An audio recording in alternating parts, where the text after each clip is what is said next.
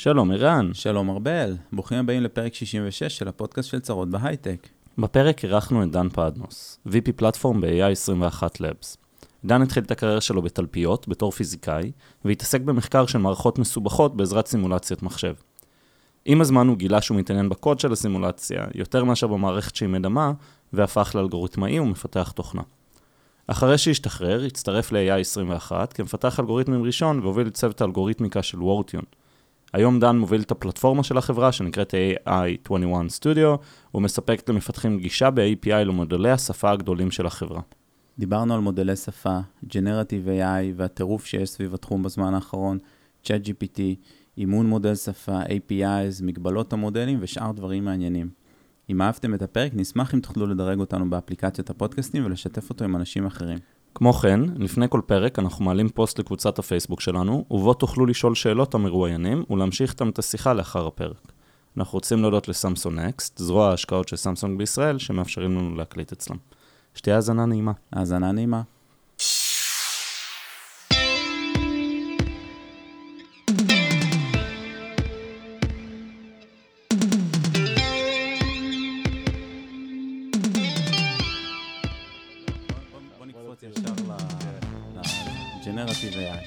כן, לא שמעתי על זה. לא. כן, זה נשמע כאילו יום אחד צצה לחיינו אה, טכנולוגיה חדשה שלא הייתה שם, וכאילו באמת תוך שבוע, זה הדבר הכי גדול והדבר ממש. שכולם מדברים עליו, זה התחיל עם ג'נרייטיב תמונות, דלי, נכון? ועכשיו בשבוע האחרון אה, אי אפשר לגלול בפיד בטוויטר בלי לראות אה, עשרה סקרינשוטים מ-GPT צ'אט. כן. וכל יום אני לפחות שומע על מישהו שמקים סטארט-אפ חדש בעולמות הג'נרטיב AI. יפ. אז אה, אמרנו, טוב, בואו נדבר על ג'נרטיב AI. אה, כל הפרק הזה הוקלט בג'נרטיב AI, אנחנו לא מדברים על כלום בעצם ממוחנו. אין פה אף אחד בחדר. סתם. אה, אז דן, אה, אתה אשכרה עושה את זה מההתחלה, נכון? כן, נכון. Before it was cool. לא יודע, לדעתי זה תמיד היה קול. כמובן. בעצם אה, AI21 התחילה ב-2017, באמת לפני שג'נרטיב AI היה קול. אני חושב שהיינו מבין הראשונים שזיהו את הטרנד של אה, מה שהולך לקרות בעולם השפה ספציפית, אה, עיבוד שפה, אה, עם כניסה של Deep Learning ויכולות מאוד מתקדמות מעולם של בינה מלאכותית לבעיות המאוד מסובכות האלה של איך אפשר להבין מה התוכן שנמצא בתוך טקסט אה, כתוב, איך אפשר לייצר טקסט באיכות גבוהה, אה, וכל מיני דברים שעכשיו כאילו העולם הרחב אה, נחשף ל- כן. לפירות של, של הרבה אה, פיתוח שהיה בשנים האחרונות בעולם הזה, אבל בעצם זה לא, זה לא קרה ביום אחד. אז למה זאת בעיה כל כך קשה בעצם? אה, אמרת אה, עיבוד שפה טבעית, NLP, נכון, הרבה אנשים שומעים את זה. נכון. מה, מה, למה זאת בעיה כל כך קשה? אמ, אז, אז זאת שאלה עמוקה, ומן הסתם אפשר לענות עליה ב, ב, בדקה, בעשר דקות, או בשלושה קורסים באוניברסיטה. תן לי דקה. אז ניתן לך את זה בדקה. אמ, בגדול, את כל המחשבות שלנו אפשר להביע ב, במילים. אמ, אולי את כל זה קצת יותר מדי מכליל, לא יודע. אבל הרבה מחשבות שלנו אפשר להביע במילים. והמחשבות שלנו יכולות להיות לגבי כל דבר. אז uh, אני יכול לכתוב יום אחד uh, על uh, סידורים uh, בבנק, ואני יכול לכתוב יום אחר על הפוליטיקה הישראלית, ויום uh, אחר על uh, בעיה שנתקלתי בה בתכנות. Uh, וכל הדברים האלה הם טקסט, ולהבין כל אחד מהם זה הבנת שפה. Uh, והמילים שמופיעות על, ה- על הדף, כשאני כותב משהו כמו, uh, נתקלתי בבעיה מעניינת מעולם הבינה המלאכותית, נושאות בתוכן הרבה מאוד משמעות שהיא תלוית הקשר, שהיא תלוית ניסיון חיים, אה, ולהבין את כל תרבות גם. התרבות, המון דברים. אה, תלויה גם במדיום שבו אני אה, מתקשר את המילים האלה, אה, ולפענח איזושהי משמעות או איזושהי פעולה מתוך הדברים האלה, זו פעולה מאוד מורכבת שאנחנו עושים אה, כמעט בלי לשים לב. אה, ולמחשבים זה קשה. והזכרת את 2017, גם שם הייתה איזושהי קפיצה, נכון?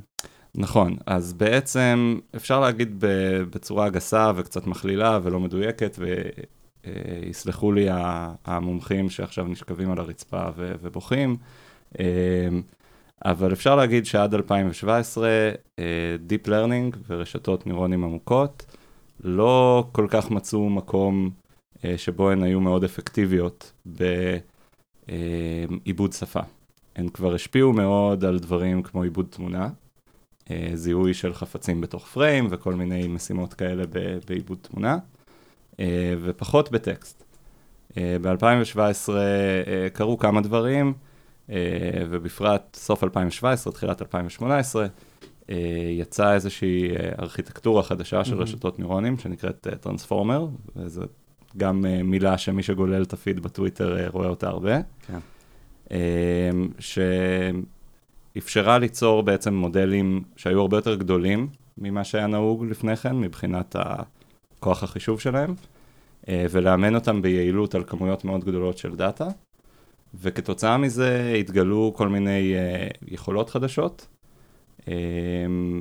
שהתקדמו בהדרגה מהבנה של טקסט, ובעצם משימות מהסוג של להבין מה הנושא של פסקה, או מה הסנטימנט שיש באיזשהו משפט, חיובי, שלילי, או להבין מי עשה מה למי באיזשהו משפט, למשימות יותר מורכבות של ג'ינרות, כן, ממש יצירה של טקסט חדש יש מאין. וזה קרה בגלל הגודל של, ה... של כמות הדאטה ש... שעליהם המודלים לומדים, או משהו אחר? אז זה קרה בגלל שילוב של שני דברים כנראה. ההגדלה של המודלים עצמם, זאת אומרת המורכבות החישובית שלהם, וההגדלה של כמות הדאטה שעליו אימנו את המודלים. המודלים שמתאמנים היום הם צורכים כמויות אדירות של uh, uh, מילים מהאינטרנט, כן? מאות מיליארדים ויותר. אז זה באמת מעניין. מאיפה מביאים את הקורפוס הזה שלומדים עליו, את המסמכים? כן, אז זה חלק מה, מהאתגר בלאמן מודלים כאלה גדולים. צריך להביא מצד אחד קורפוס שהוא מאוד גדול, uh, ומצד שני קורפוס שהוא איכותי. Uh, אם מתפשרים על האיכות, כנראה שאפשר להביא הרבה יותר דאטה. לא ברור עד כמה זה רעיון טוב. איך אתה מגדיר איכות, כאילו, במקרה הזה? אז uh, בוא אני אתן אפילו דוגמה פשוטה. אם אני רוצה ללמוד שפה טבעית, ובוא אפילו נתמקד באנגלית, mm-hmm. אז אני כנראה רוצה להביא טקסט באנגלית, כדי שהמודל שלי ילמד חוקיות של שפה טבעית באנגלית. אז אולי טקסט בעברית פחות עוזר לי, ועוד פחות עוזר לי, למשל, uh, uh, שפות uh, מחשב, מאיזשהו סוג מאוד ארטילאי, שאולי אני יכול למצוא הרבה מאוד קוד שלו באינטרנט, אבל אין שום קשר בינו לבין אנגלית. אבל גם אנגלית של, אנגלית שייקספירית פחות רלוונטית לך במובן מסוים. נכון, אז יש גם חשיבות לדומיין, בטח. זאת אומרת, אפשר לקחת את החיתוך הזה של העולם שעשיתי, ולעשות דאבל קליק על אנגלית כשפה טבעית, ולדבר על... אנגלית של הדור שלנו, ועל אנגלית של שנת 1900, ועל אנגלית שמשתמשים בה בעסקים, ועל אנגלית שמשתמשים בה בגיימינג. טוב, אני אולי קופץ קצת זה, אבל זה מעניין אותי. עכשיו שאנחנו יותר ויותר מג'נרטים טקסט, אין איזה חשש שאתם פשוט תדחפו למודל טקסט מג'ונרט מראש? זה לא קצת מרמה את הלמידה? זו שאלה טובה. אני לא חושב שלמישהו יש עליה תשובות מאוד טובות כרגע. כן, החשש הזה קיים, אני חושב שאנחנו עדיין מאוד מאוד מאוד רחוקים מהיום, אה, שבו אה, נקבע את המציאות, כן? כל הטקסט כן. באינטרנט יהיה טקסט אה, מג'ונרט, והמודלים יתאמנו על הטקסט באינטרנט וניתקע בלופ על עצמנו. אה, זה גם לא ברור שבמצב הזה אתה נתקע בלופ, אבל אני נכנס פה קצת לספקולציות. אוקיי, אה, אז אנחנו חזרנו לזה שצריך אה, להכניס את הקורפוס הרלוונטי מהתחום הרלוונטי, ואם אתה בגיימינג זה נושא אחד, ואם אתה בביזנס זה נושא אחר, ובעצם איך אנחנו מלמדים. אה, תגיד, זה לא מאוד מאוד יקר להריץ מודלים כאלה? כן, זה די יקר. זה, זה כאילו חלק מהמחסום בעצם, לא? זה... נכון. בעצם לאמן את המודלים האלה זה תהליך שהוא גם דורש מומחיות, גם דורש יכולת לאסוף את הדאטה בצורה... אפקטיבית ונכונה, וגם מומחיות מאוד גדולה בתהליך האימון, שהוא מורכב טכנית והוא עמוק מבחינה אלגוריתמית נקרא לזה. כן. אה, וזה הכל רץ אצלכם על אה, שרתים אה, אמזון, גוגל, אני לא יודע איפה זה. כן, אנחנו עובדים בענן. אה, ולמיטב ידיעתי גם בגדול כל מי שעושה כן. Machine Learning בימינו בגלל. הסקייל בעצם, כאילו של כמות הדברים שצריך, כמות השרתים שצריך כדי להריץ את זה, מה זה TPU היום אז בגוגל? יש, אה, לגוגל יש את ה-TPUs כן. ויש גם, GPUs, לספקיות האחרות יש גם GPUs וגם אה, אה, צ'יפים אחרים מתחרים משלהן, ל-AWS יש את Inferentia ו Trainium. אה, אה, אני חושב שהענן הוא, הוא מספק פה את אותה סחורה שהוא מספק ל- לפיתוח תוכנה ולהרצה של אה, סרוויסים באינטרנט באופן מהמם. כללי. הגמישות, הקיבוע התצורה, היכולת לעשות scale up ו scale down ולצרוך את המשאבים בצורה דינמית, זה אולי הדבר הכי גדול, מזה אפשר היה להתחיל בעצם. אז בעצם אתם אה, יוצרים מודל משלכם, כאילו זה AI21, יש את המודל שלכם, אה, שהוא לא, הרבה מאוד מהחברות שעושות AI, אז בעצם הן משתמשות באיזשהו Open API או במשהו קיים, נכון? וזה כאילו הייחוד, אני מנסה פשוט לחדד את ה... נכון, אנחנו בעצם, אה, אחד הדברים שמייחדים אותנו כחברה זה שאנחנו אה, מההתחלה קמנו כסטארט-אפ שיש לו אה, מטרות מסחריות ורוצה לבנות מוצרים שמשמשים אנשים, אה, אבל שרוצה לבנות את הטכנולוגיה שלו בעצמו ורוצה לחדש מבחינה טכנולוגית בכוחות עצמו. אה, אז בעצם אנחנו משחקים על כל הספקטרום, חוץ מלבנות את החומרה, אה, אנחנו אה, בעצם עושים הכל. אנחנו בונים את המודלים, את מודלי השפה, שבהם אפשר אחר כך להשתמש כדי לבנות כל מיני אפליקציות מעניינות בעולם של אה, קריאה וכתיבה, שזה העולמות שמעניינים אותנו. אנחנו נותנים גישה למודלים האלה כ-API שמפתחים אחרים יכולים להשתמש בו, אפרופו, ואנחנו בונים אפליקציות קצה מעל אה, אותה טכנולוגיה,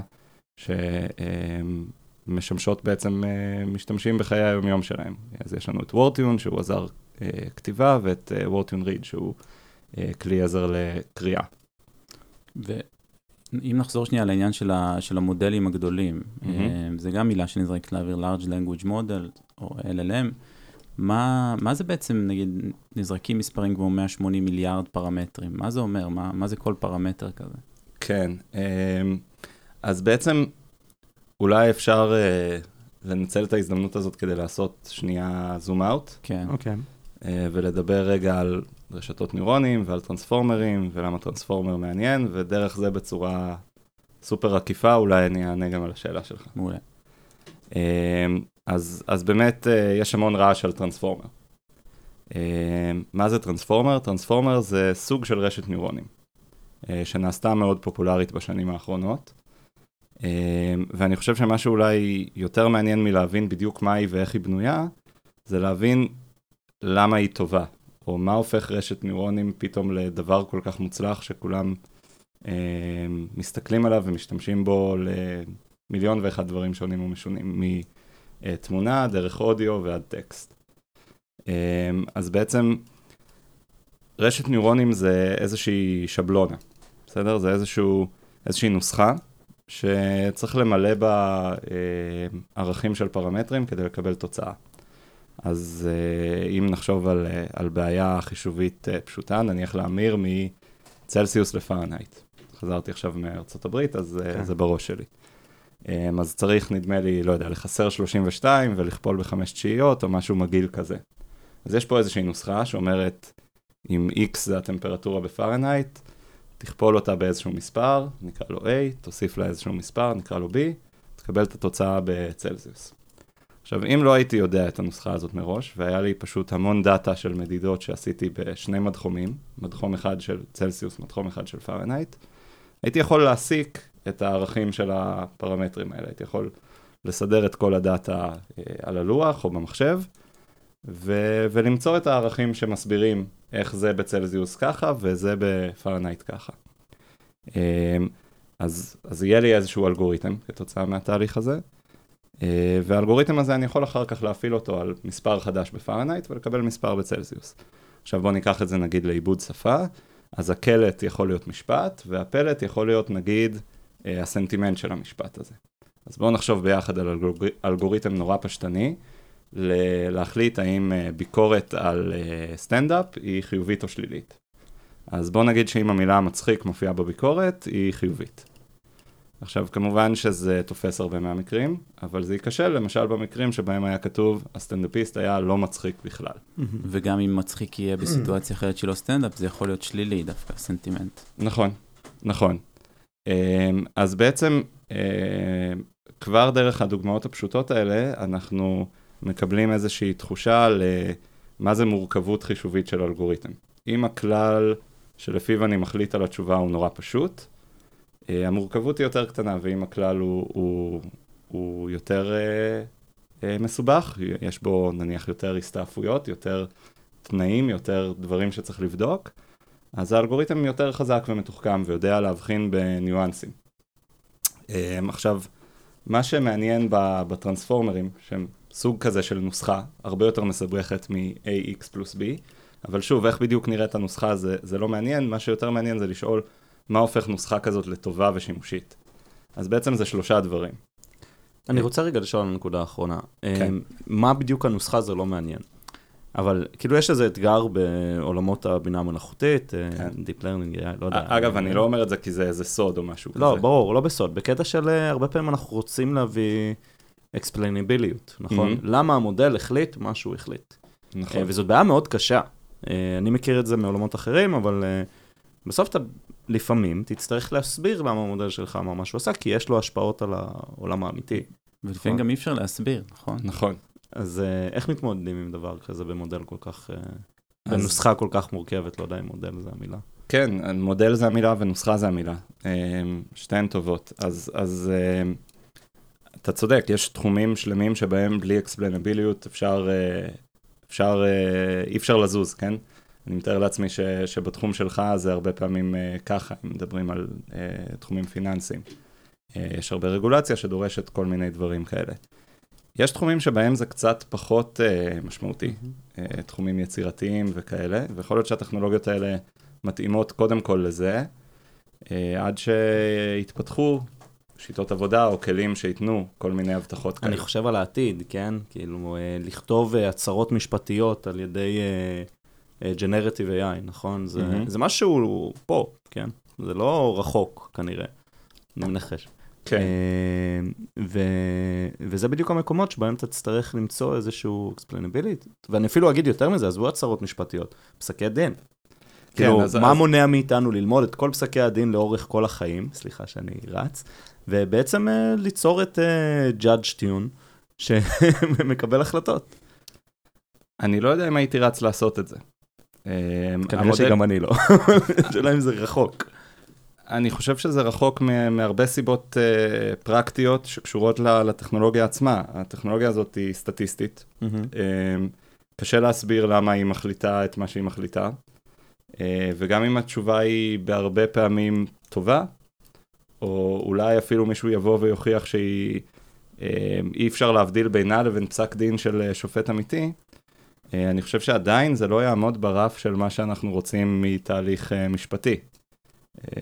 מהמם. לחשוב על תהליך משפטי כאיזשהו אינפוט ואוטפוט שכל מה שצריך זה למצוא את הפונקציה הנכונה ונדע אם, הנאשם הוא אשם, זה נראה לי קצת לחתור למטרה. אה, מעניין לחשוב על השאלות שאתה מעלה, אבל יכול להיות שיש תחומים שבהם אה, הטכנולוגיות האלה הן פשוט לא רלוונטיות בעתיד הנראה לעין, וזה בסדר. העולם הוא גדול ויש הרבה מאוד מה אה, כן. אה, להועיל בו. עצרנו אותך כשאמרת מה הופך את הנוסחה הזאת לשימושית, שלושה דברים. נכון. אה, אז באמת, דבר אחד זה אה, מה שקוראים לו במחקר אה, אקספרסיביות. זה בעצם ה... אה, קשור לעניין הזה של המורכבות של החוקים, שה... שהנוסחה הזאת יכולה לגלם.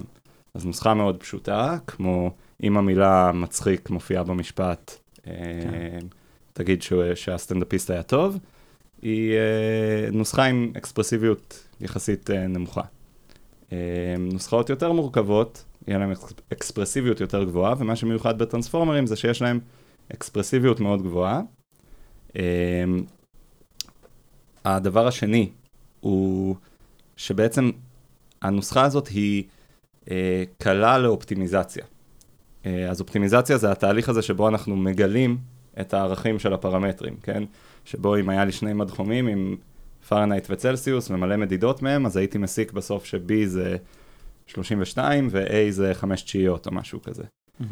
התהליך הזה הוא תהליך מתמטי שצריך לתכנת אותו במחשב, וזה מה שקורה כשאנחנו מאמנים רשת נוירונים, כן? כשאנחנו מראים לה המון המון דאטה ומעדכנים את המשקולות שלה, משפרים את הפרמטרים שלה, זה תהליך האימון. יש נוסחאות שמסיבות מתמטיות אה, קל לעשות להם את התהליך הזה, ויש נוסחאות שקשה לעשות להם את התהליך הזה. אז בטרנספורמר יש שילוב של אקספרסיביות ושל נוחות באופטימיזציה. והדבר השלישי שהוא מאוד מאוד חשוב. רגע, רק אה, לחדד על האופטימיזציה, מעולמות של עיבוד תמונה, שאולי אני מכיר טיפה יותר טוב, זה כאילו המקבילה למכפלות מטריצה, כאילו שאפשר לאפטם טיפה יותר, או זה משהו מורכב מזה, ואני יודע שאני נשמע כמו... אה, אז, אז, אז מכפלת מטריצה יכולה להיות חלק מהנוסחה הזאת. אוקיי. אמ, ואז השאלה היא איזה ערכים אתה שם בתוך המטריצה הזאת. אמ, ותהליך האופטימיזציה זה התהליך שבו אתה מוצא את הערכים שהכי מתאימים לדאטה שאתה רואה במציאות. Mm. אמ, ובחלק מהנוסחאות זה יכול להיות תהליך שמתכנס בצורה טובה לפתרון, מסיבות מתמטיות שלא נורא חשוב להיכנס אליהן. ובחלק מהנוסחאות זה יכול להיות תהליך שהוא יותר שברירי, פחות מובטח לך שהוא יגיע לפתרון, אולי הוא בכלל אה, יתבדר, כן? תטחן מלא שעות חישוב והמודל לא ילמד כלום. אז אם, אה, אם כבר פתחנו את הסוגריים האלה ונחזור לנקודה השלישית, כן. לא לדאוג, אה, למה כבר באמצע, כאילו סביב 2014-2015 יכלו לזהות אה, דברים ויזואליים, לצורך העניין חתול או פנים, מהמם. ובשפה זה, זה, זה קרה רק לאחרונה יחסית. כן, אז יש משהו אה, שהוא קצת יותר פשוט ב, בתמונה מאשר ב, אה, בטקסט, אה, שקשור לכמה שהמידע נמצא בסביבה לוקאלית מסוימת בתמונה. Mm. אז בעצם כדי לזהות צורה של פרצוף, אה, מספיק לי להסתכל על אזור מסוים, והפיקסלים שנמצאים באזור הזה, הם אומרים, נושאים את כל המידע לגבי האם זה הפרצוף של ערן, או הפרצוף של ארבל, או הפרצוף. של דן. הבנתי. בטקסט יש הרבה קשרים שהם חוזרים שני עמודים אחורה, או להיסטוריה האנושית, או Mm. לכל מיני דברים בקונטקסט. אמ, אז העניין הזה של הלוקאליות של המידע שצריך כדי לקבל החלטה נכונה, הוא אה, די משמעותי. זה, אז- זה כאילו, זה, זה נקודה מאוד מעניינת. זאת אומרת, המודל, שאומרים שהמודל לומד, אז כאילו, הרבה פעמים זה לומד מש... לוקאלי, או לומד את המידע האנושי קצת, נכון? אה, עכשיו, אה, אם נרוץ עוד טיפה למה שאנחנו רואים היום ב-GPT chat, למשל, אה, they know, כאילו, אתה שואל על דברים, אני שיחקתי עם זה לא מזמן, ושאלתי על אה, מודלים עסקיים של כל מיני חברות, תחת כל מיני הנחות. שזה שאלה מסדר שני, בסדר? זה, זה גם צריך להכיר פה את החברה, גם צריך להכיר מודלים עסקיים, גם צריך לקבל את ההנחות. למשל, אי אפשר לעשות כסף ממנוי. איך היית עושה כסף? וקיבלתי תשובות מאוד טובות. אה, זה כאילו, זה, זה משהו לומד את הידע, כאילו, ולא איזה משהו ספציפי. נכון, אמ, בוא, אני, אני חושב שאולי הסיבה שזה ממש מפתיע, אה, היא נהיית אה, ככה ברורה ומול הפנים שלך ברגע שאתה חושב על איך המודלים האלה מאומנים. אז בעצם אמרנו, מביאים הרבה דאטה מה, מהאינטרנט, ואז המשימה שאותה המודל מתאמן לפתור, זה לא אה, אם הסטנדאפיסט מצחיק או לא מצחיק, זה לא להמיר מפרנהייט לצלזיוס, אלא זה בהינתן אה, איזשהו קונטקסט, לחזות את המילה הבאה. אז נניח אה, לקחת משפט כמו אני יושב עם אה, ערן וארבל ואנחנו מקליטים, לחזות שהמילה הבאה תהיה פודקאסט, או אולי נקודה, כן? אנחנו מקליטים נקודה, פה המשפט צריך להסתיים. אה, אז בואו עכשיו נחשוב על משפט כמו אה, הבירה של צרפת היא, כדי למצוא פה את ההשלמה הנכונה, אז אני צריך לדעת המון דברים. אה, אני צריך לדעת איך עובדת שפה, למשל, אני לא יכול לחזות שהמילה הבאה היא גם כן היא, זאת אומרת, הבירה של צרפת היא היא, זה לא משפט שעובד בעברית, אה, ואני צריך לדעת דברים על העולם. אני צריך לדעת שיש איזושהי אסוציאציה בין אה, צרפת לפריז, ושפריז היא הבירה של אה, צרפת, ולכן היא התשובה המתאימה פה. אז בתהליך הזה שבו אנחנו מבקשים מהמודל לחזות את המילה הבאה בטקסטים על גיאוגרפיה, על היסטוריה, בהתכתבויות בין אנשים, בכתבות מהעיתונות, בהודעות לעיתונות, בצ'אטים ובבלוגים ובכל הדברים האלה שאתה מוצא באינטרנט, אנחנו בעצם מחלחלים לתוך, ה... לתוך אותו מודל הרבה מידע על העולם. על כל התחומים האלה ש... שבהם צריך להבין אה, כדי לתת את התשובות הנכונות. אז בואו בוא נקשה עוד, מה לגבי אקטואליה? כאילו, אם אני רוצה לרשום, אה, מרוקו העפילה במונדיאל 2022 ל... mm-hmm. לשלב. זאת אומרת, איך מאמנים את המודלים האלה, הדברים מאוד מאוד אקטואליים. או, oh, אז זה נקודה שהיא, שהיא מגבלה היום. אה, אז התהליך האימון הזה, אמרנו, הוא יקר, הוא מסורבל, הוא טכני, הוא דורש המון המון דאטה. אי אפשר לרענן אותו, נכון להיום אף אחד עוד לא הציג שיטה משכנעת, לרענן את המודל כל uh, שעה. אז אני הולך להיות הכי נוב שיש, אבל למה כאילו אי אפשר לקחת את ה... להגדיר איזשהו תנאי של תוכן שעלה החל משבוע שעבר, או לפני חודש? אפשר, אבל אז יהיה לך פחות תוכן. לא, בסדר, אבל אני, אני כן אדע דברים יותר אקטואליים. רק להוסיף אותו. כן, רק להוסיף אותו. כן, אז אפשר לעשות את זה, אבל אז אין לך אה, הבטחות אה, מאוד טובות, לא שהתוספת לא הקטנה הזאת היא, היא באמת אה, במרכאות נקלטה. זאת אומרת שאם עכשיו תרצה לכתוב את המשפט שאמרת, מרוקו העפילה לשלב ה, ולחזות נכון חצי גמר, זה לא ברור שהתוספת הקטנה הזאת של האימון, כן, טיפה באוקיינוס הגדול ש... שהיה לנו לפני כן, אה, תעשה את האימפקט שאתה רוצה שהיא תעשה. וזה מתקשר גם ל... לאתגר שני של המערכות האלה, שבסוף, כמו שאמרנו, הן סטטיסטיות, והמודל הזה, המשקולות האלה שאנחנו לומדים, הם קשרים סטטיסטיים בין דברים. אה, ובסטטיסטיקה יש המון בייסים, וכשאמרתי קודם שהמודל צריך לדעת במרכאות ולהבין אה, דברים על העולם, זה מילים מאוד מטעות, כי זה לא ידע והבנה בצורה שבה בני אדם mm-hmm. רגילים לחשוב על ידע והבנה, אלא זה איזשהם קשרים סטטיסטיים שיכולים להיות בהם אה, שגיאות, יכולות להיות בהם שגיאות, אה, ואין אה, דרך היום אה, מאוד טובה אה, לדעת מתי המודל מחרטט במילים פשוטות. אה, אנשים ראו את זה גם עם uh, ChatGPT, אבל זו תופעה לא חדשה ש- כן. שידועה לחוקרים הרבה זמן. אה, הוא יחרטט בביטחון רב, והוא ייצר תוצאות שנראות... זה יכול להיות PM מעולה. אז, אז, אז ראינו כאילו אה, על, ששואלים אותו דברים בעברית, את ChatGPT, אה, ומתקבלות תשובות לא הכי טובות, אה, הרבה פעמים עם אה, מילים כאלה הזויות, אולי ארמית, אולי, אה, לא יודע, כל מיני דברים כאלה, למה זה קורה? זה יכול להיות קשור אה, הרבה לעובדה שהם אני מאמין שימנו את המודל הזה בעיקר על uh, טקסט באנגלית. אז הוא לא ראה הרבה עברית, ולכן הוא, לא יודע, תחשוב עליו בתור uh, עולה חדש שירד מהמטוס אתמול. יכול להיות שהדבר הראשון שהוא ראה זה ספר תנ"ך בשדה תעופה, ולכן הוא עכשיו... ועכשיו הוא ידבר איתך בשפה מאוד יפה, אבל לא מתאימה לקונטקסט. הבנתי.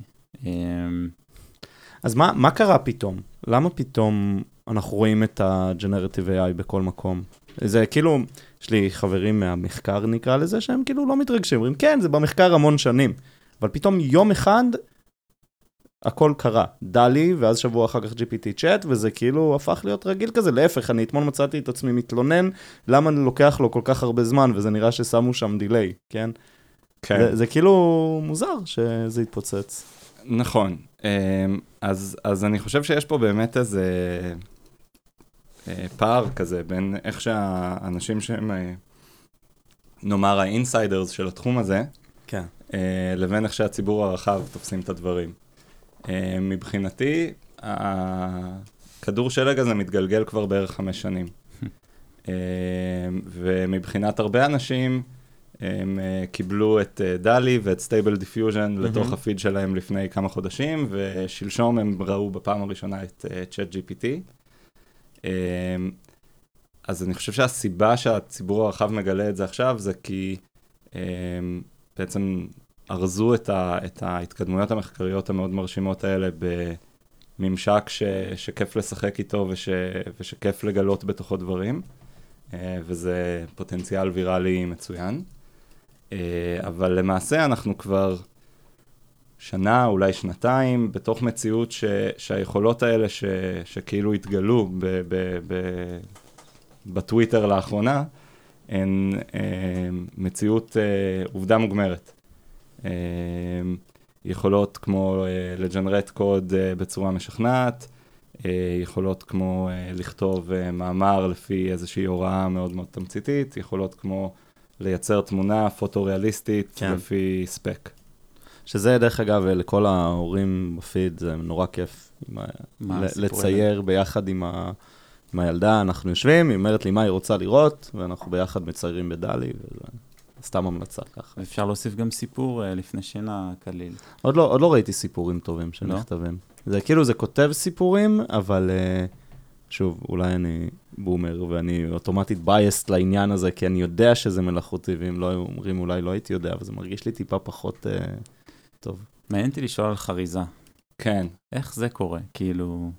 אז חריזה נורא מדליקה אנשים, למרות נכון. שבעיקרון, אם אתה חושב על זה רגע מבחינה כזה קצת אלגוריתמית, לחרוז זה דבר אה, כאילו די פשוט, כן? לעומת, אה, לא יודע מה, להבין אה, תמצית של מסמך משפטי ארוך ולהסביר אותה ב- בשפה פשוטה. בסוף אוקיי. כדי לחרוז, אני בסך הכל צריך שהמילים בסוף השורה יסתיימו באותה הבהרה. אה, אבל עדיין זה משהו שיכול להיות מאתגר עבור, אה, עבור מודלים, כי מודלים לא מכירים אה, הבהרות לרוב. אה, בדרך כלל מדברים ביחידות של אה, מילים, ו- והם בטח לא שומעים את האודיו.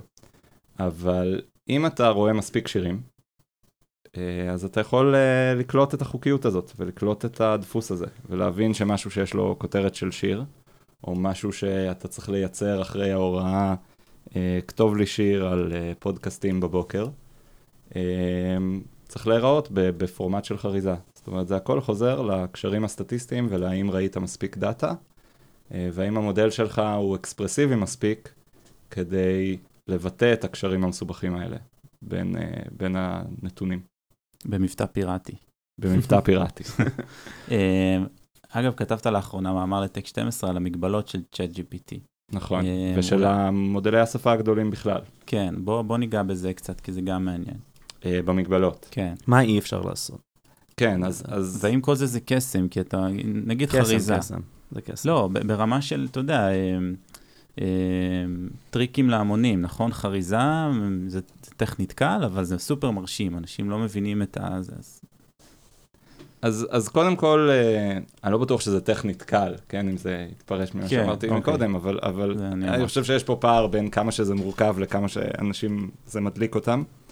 אה, וזה אחלה, כי אני חושב שטכנולוגיה צריכה להיות גם אה, מדליקה, כדי שיהיה לנו כיף אה, לחיות בעולם שבו היא משחקת תפקיד.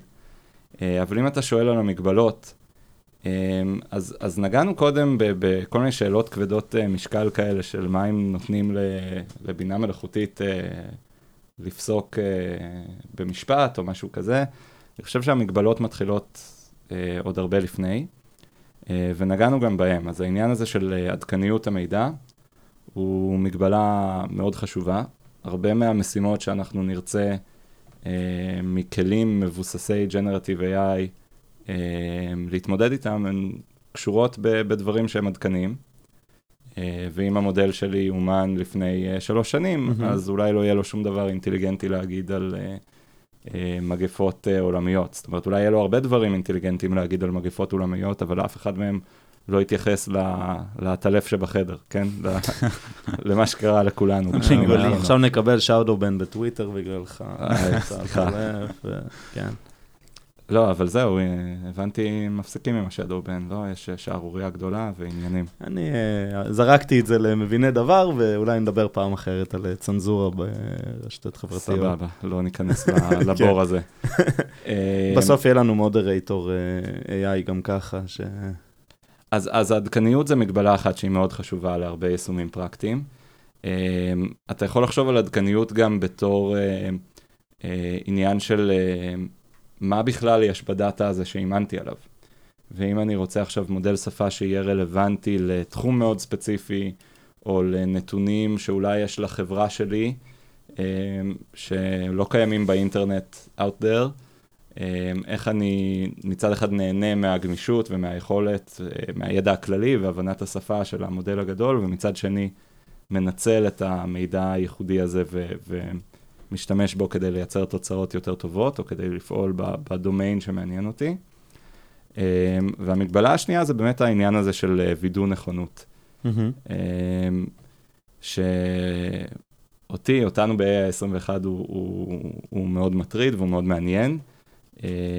בסוף אם אני רוצה לכתוב חיבור על המהפכה הצרפתית, תנאי די חשוב זה שהחיבור יהיה נכון עובדתית, או לפחות נאמן לאיזה שהם מקורות שאני יכול להסתמך ולהגיד, על המקורות האלה התבססתי. וזאת יכולת שהיום אין למודלים האלה. ומה שהכי מטריד זה שהם לא כל כך מודים כשהם טועים.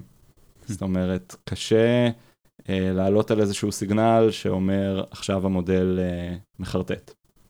הם מדברים מאוד בביטחון, כמו בן אדם שחושב שהוא מבין במשהו. כן. נכון, כי הם מאומנים לייצר תשובות משכנעות כן. וטובות, ולפעמים הסטטיסטיקה מטעה אותם, ושולחת אותם להמציא עובדות, או לכתוב קטעי קוד שלא באמת עובדים, או להמציא מקורות, ראיתי ציוץ של מישהי שכתבה שהיא ביקשה ממודל שפה, לא זוכר אם זה היה צ'אט GPT או משהו אחר, רשימת מקורות לאיזשהו נושא שהיא חוקרת, והיא קיבלה רשימה מאוד עשירה, מאוד מגוונת, שאף אחד מהם פשוט לא היה קיים.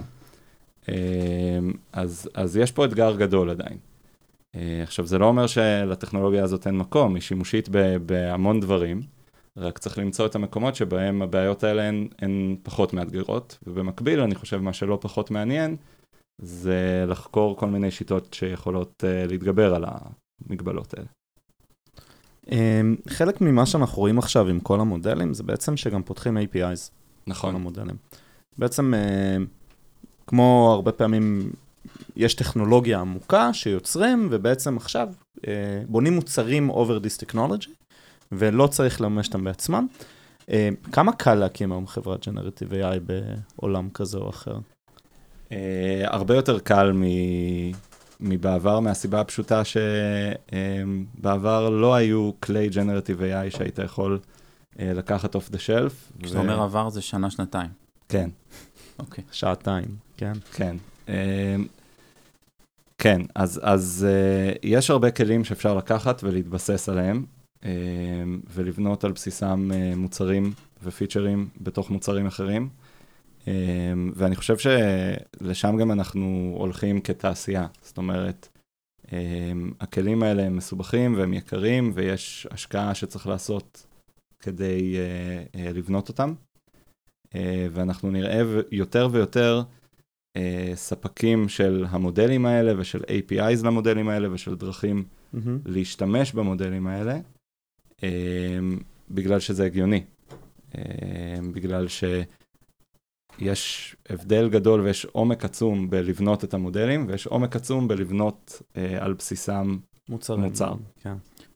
למרות שכאילו מוצר מאוד בסיסי, אני חושב על זה, ויש תמיד את השרשורים האלה בטוויטר, אה, של עם איזה כלים אתה יכול היום אה, לפתוח איזשהו סטארט-אפ. אז אם mm-hmm. אני חושב על זה שנייה, נכון? אפשר תוך יום לפתוח איזושהי איזשהו סטארט-אפ של Generative AI, ללכת ל-API של, של AI21, לבנות אתר ב-Webflow, איזשהו front, ולא יודע, ליצור uh, סטארט-אפ שראינו גם כזה שעושה, uh, שכותב סיפורי ילדים, ומצרף תמונות מדלי, והנה יש לך... לגמרי. וזה פשוט דמוקרטיזציה של, כל הדבר הזה. אני, אני חושב שיש פה משהו נחמד. אה, אם אה, עכשיו מלא אנשים יקומו עליי, אבל אה, אם נגיד כל עולם הבלוקצ'יין, זה תמיד הרגיש כמו פתרון שמחפש בעיה. אז עכשיו זה מרגיש כן. שיש מלא מלא בעיות שאפשר לפתור בזכות, ה... בעזרת הטכנולוגיה הזאת. ואני מאוד מתרגש מהעניין הזה. מצד שני, אני גם חושב שבאמת תהיה פה לא רק דמוקרטיזציה, גם אינפלציה.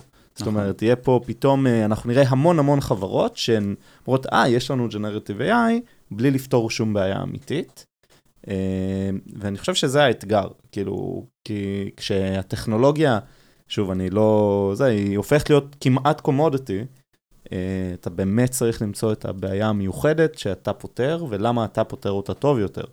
אה, כי אם הקמת רעיון מעולה, מצוין, אז מישהו יעתיק את זה בשעתיים, אם זה לא משהו ייחודי. גם מבחינת מודל פיננסי, אגב, אם כבר נכנסים לזה, אם, אה, אם ה-API שאתה עובד איתו פתאום מחליט אה, לעלות מחירים או שהוא נופל, אתה, אתה לגמרי תלוי ב, כן. בגורם הזה. נכון. אני חושב שהמציאות הזאת קיימת בהרבה סוג של חברות תוכנה שאפשר היום להקים, שמתבססות על שכבת תשתית. לדברים מאוד קריטיים, לדברים כמו בילינג, לדברים כמו ספק הענן שלהם. אמ, אז, אז אני לא חושב שזה כשלעצמו זה איזשהו מעצור מהדינמיקה של התעשייה הזאת להתפתח. זאת אומרת, בסופו של דבר נוצר איזה שוק uh, תחרותי ו- ו- ו- ומצליחים להתקדם. Um, למרות הכוח הגדול הזה שיש לספק השכבה התחתונה, כן?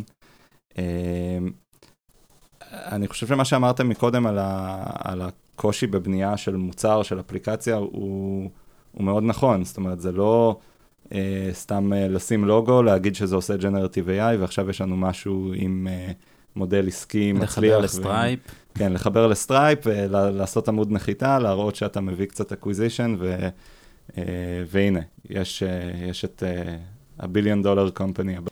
בסופו של דבר, לבנות מוצר שאנשים אוהבים להשתמש בו, שאנשים חוזרים אליו, אה, יום-יום, שאפשר לשווק אותו, שיש לו מודל עסקי הגיוני, זה ממש קשה. כן. אנחנו בתור חברה שגם עושה את המחקר היסודי על המודלים האלה, גם מחצינה את ה-APIs וגם בונה מעליהם מוצרים משל עצמה, יודעים את זה כנראה יותר טוב מכולם.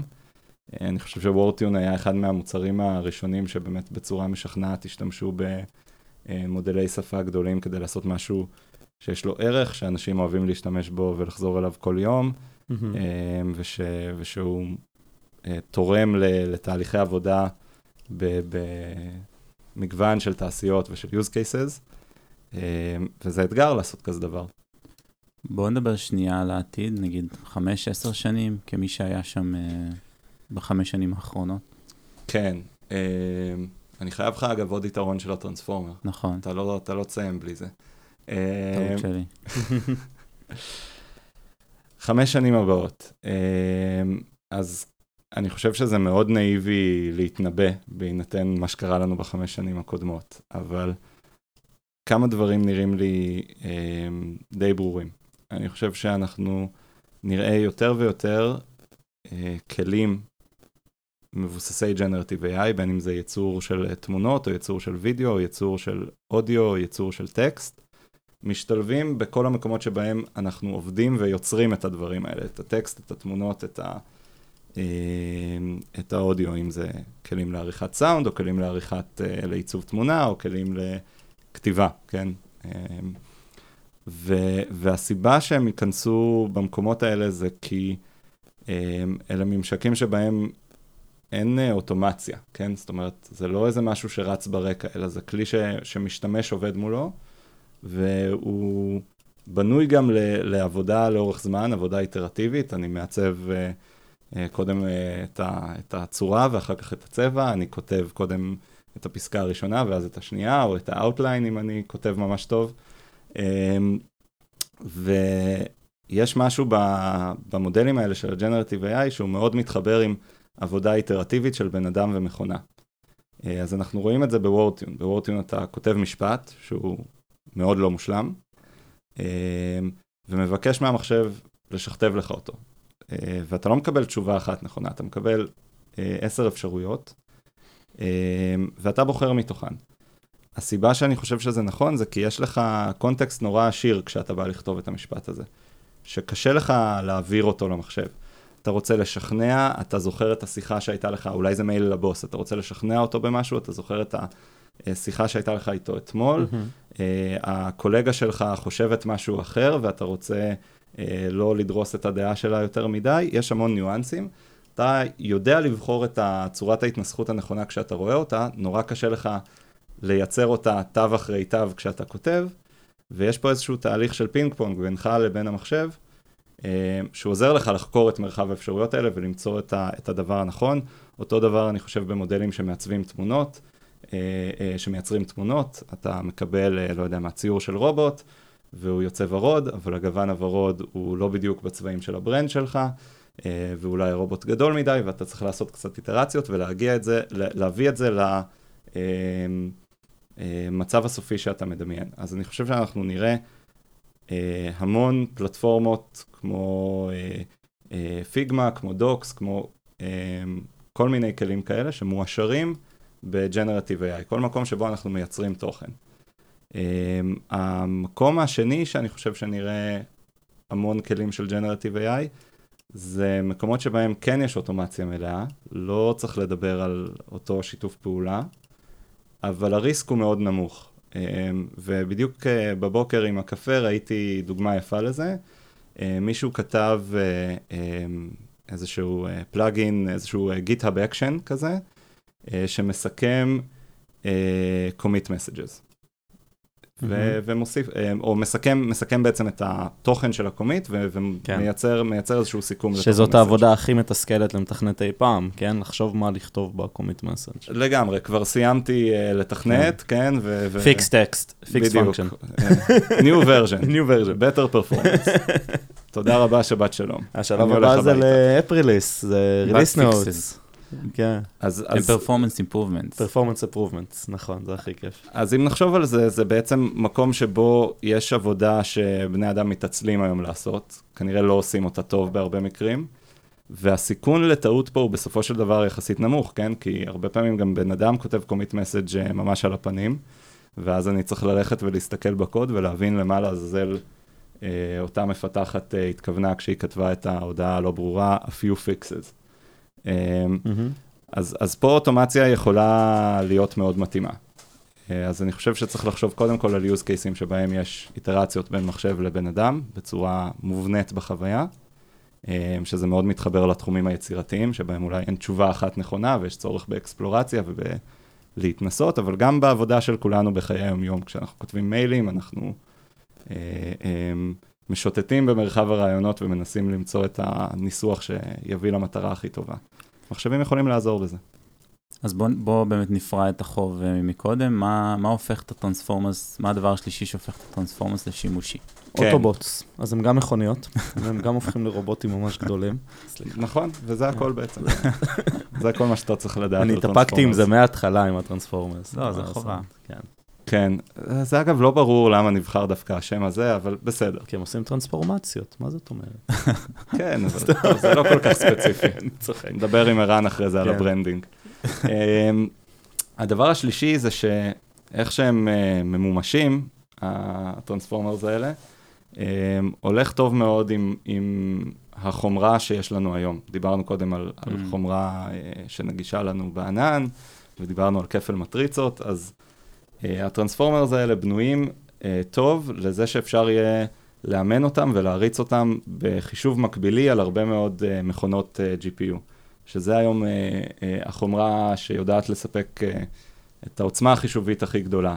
אה, והשילוב של שלוש התכונות האלה, שאני אחזור אחורה ואני אזכיר, זה האקספרסיביות, אה, זאת אומרת, זה שטרנספורמר יודע להביע אה, כללים מורכבים שקושרים בין קלט לפלט, הנוחות באופטימיזציה, זאת אומרת, כמה קל ללמוד את הכלל הנכון מתוך דאטה, אה, והיכולת למקבל ולהריץ בצורה יעילה את, החישוב, אה, הפכו את זה לכלי שהוא אה, התפשט כמו אש בשדה קוצים בכל התחומים של Machine Learning, ו, וזה כולל גם vision וגם טקסט וגם אודיו, וזה איזושהי אבן יסוד כזאת במהפכה הזאת של ה-Generative AI שאנחנו נמצאים בה.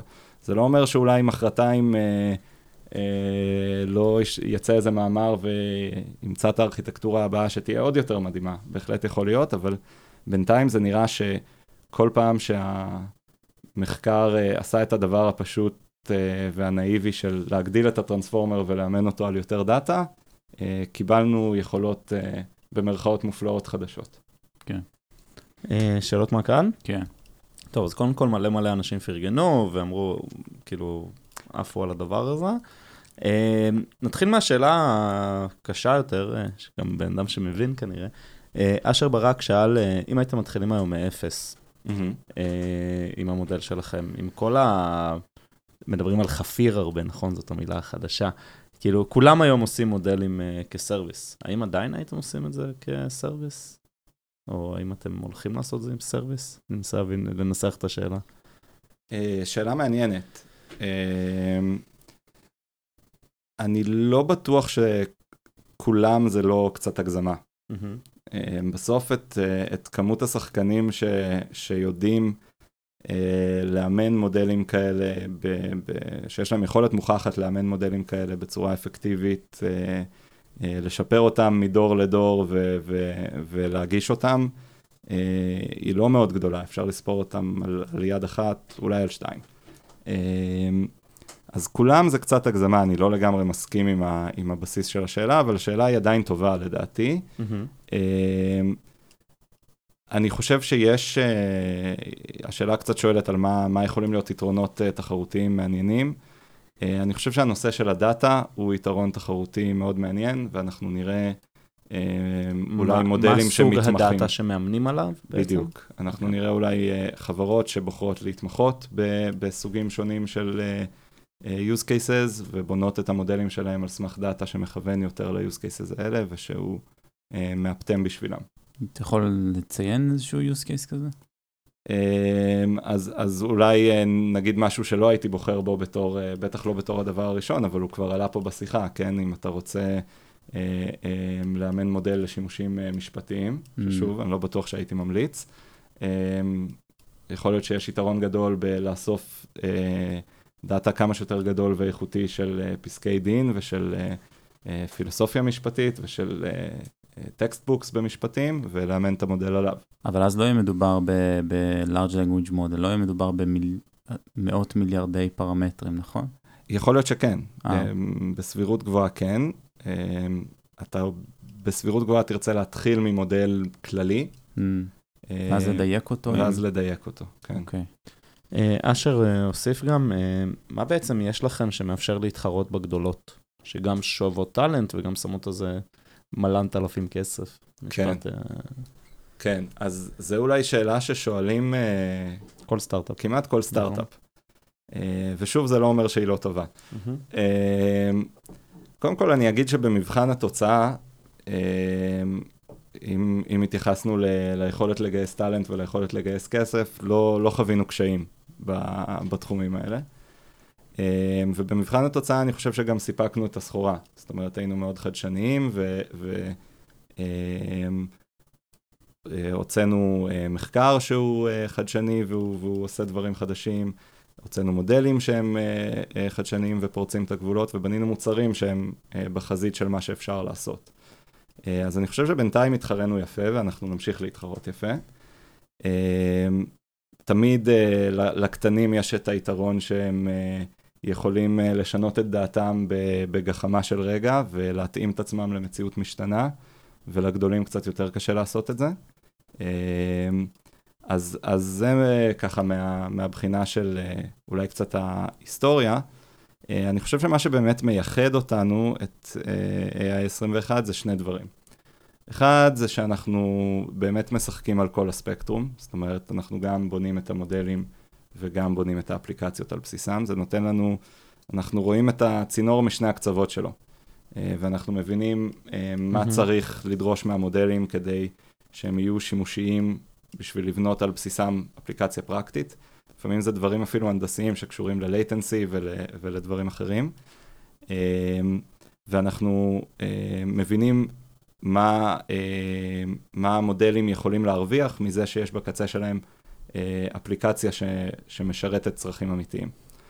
אה, אז זה איזושהי זווית ייחודית שאני חושב שאני לא מכיר שחקן אחר ש, שלוקח אותה. אה, והדבר השני זה שמתחילת הדרך היה לנו הרבה, אה, בוא נקרא לזה אה, ספקנות אה, מדעית בריאה והרבה כבוד לאתגר של להבין ולייצר שפה. אה, וזה גרם לנו לנקוט בגישות שהן אה, הרבה פעמים פחות נאיביות, מהמם. ושמנסות להתמודד עם האתגרים הקשים אה, באמת מהרגע הראשון. כמו הנושא של אבלואציה, שאנחנו מתייחסים אליו מאוד ברצינות. זו בעיה מאוד קשה להגיד האם הטקסט שיצא לי הוא טוב או לא טוב. זו בעיה שהיא רב-מימדית, היא תלוית הקשר, ואפילו כל מימד בה, כמו נניח בפרפרזה, שוורטיון עושה טוב מאוד. האם הפרפרזה שלי משמרת את המשמעות המקורית של המשפט שהכנסתי? זו בעיה מאוד קשה. אז יש פה איזשהו, איזושהי מומחיות שהיא על התפר בין בלשנות לפילוסופיה, כן. למדעי המחשב, למתמטיקה, שאני לא חושב שיש הרבה שחקנים שמתייחסים אליה באותה רצינות כמונו. טוב, אז הגענו כמעט לסוף. יש משהו שאתה רוצה להוסיף שלא הספקנו לדבר עליו? כן, אני חושב שקודם כל התחום הזה הוא מרתק, ו... והוא מתפוצץ עכשיו, כמו שהזכרנו כמה וכמה פעמים, ואני חושב שההבחנה שלך, ארבל, היא נכונה. זה לא, זה לא רק הייפ. יש בטח הרבה שכבות של הייפ, אבל מתחת להייפ יש המון המון ערך שהולך להתווסף לעולם בעקבות הטכנולוגיה הזאת. וזה אולי ההזדמנות להזכיר שאנחנו מגייסים, וזאת יכולה להיות הזדמנות מצוינת בשביל אנשים להיכנס לתוך התחום הזה בצלילת ראש. אנחנו נמצאים בחזית שלו מכל הבחינות, מבחינת המוצרים, מבחינת הטכנולוגיה, מבחינת המחקר, מבחינת השותפים שאנחנו עובדים איתם על כל הדברים האלה. אז מאוד מאוד מעניין אצלנו, יש אנשים מעולים, הטובים ביותר שעבדתי איתם אי פעם, ואני לא היחיד שאומר את זה, שזה, אני חושב, מעיד על, על כמה כיף אצלנו. מגייסים בכל התפקידים, מ sales ו marketing, מעצבים, במוצר, ב data science, engineering, אז full stack ו front-end ו back-end ו data והכל, וכמובן Machine Learning ומומחי NLP ומומחי Deep Learning, אנחנו מחפשים אנשים טובים בהכל. אתם יושבים במגדל המאה, נכון מאוד. ועוד מעט עוברים טיפה דרומה, נכון? לאזור קפלן כזה. לרחוב דה וינצ'י. דה וינצ'י. כן. וגילוי נאות, מי שיגיע ל marketing יעבוד אצל ערן. שזו זכות גדולה. שזה, דברו איתי קודם, סתם. ממש תודה, היה סופר מעניין. תודה לכם חברים, היה ממש מעניין וכיף.